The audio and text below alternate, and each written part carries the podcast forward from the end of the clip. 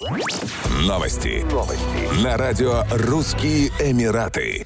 Авиакомпания «Этихад», национальный перевозчик Объединенных Арабских Эмиратов, запустила регулярные рейсы из Абу-Даби в Тель-Авив, столицу Израиля. Первый рейс был выполнен во вторник, 6 апреля 2021 года. На борту прибыли несколько десятков человек, так как въезд в Израиль для иностранцев пока закрыт в связи с введенными властями страны ограничениями для предупреждения распространения коронавируса.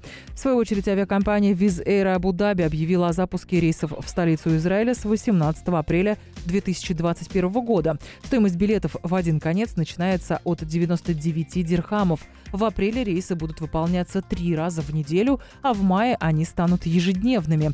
Ранее на этой неделе Департамент туризма и культуры Абу-Даби добавил Израиль в список зеленых стран и освободил туристов, прибывающих из еврейского государства от обязательного 10-дневного карантина по прибытии в столицу ОАЭ.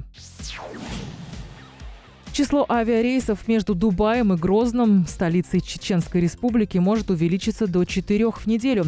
Предварительная договоренность об этом была достигнута на встрече чрезвычайного и полномочного посла Объединенных Арабских Эмиратов в России Мухаммеда Ахмеда Аль-Джабера с генеральным директором АО «Вайнахавиа» Альви Шахгириевым. Альви Шахгириев выступил с предложением об увеличении рейсов по маршруту Грозный-Дубай-Грозный. Данная инициатива была полностью поддержана поддержана послом ОАЭ в Российской Федерации. Стороны также обсудили вопросы технической реализации этой задачи с учетом удобного для пассажиров времени прибытия и убытия самолетов. Как отметил гендиректор аэропорта, загруженность планируемых рейсов будет обеспечена как пассажирам из Чеченской Республики и близлежащих регионов, так и туристам из Москвы, для отправки которых в Дубай воздушная гавань Грозного выполняет транзитную роль.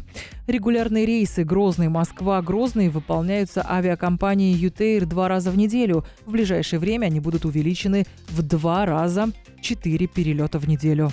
Еще больше новостей читайте на сайте RussianEmirates.com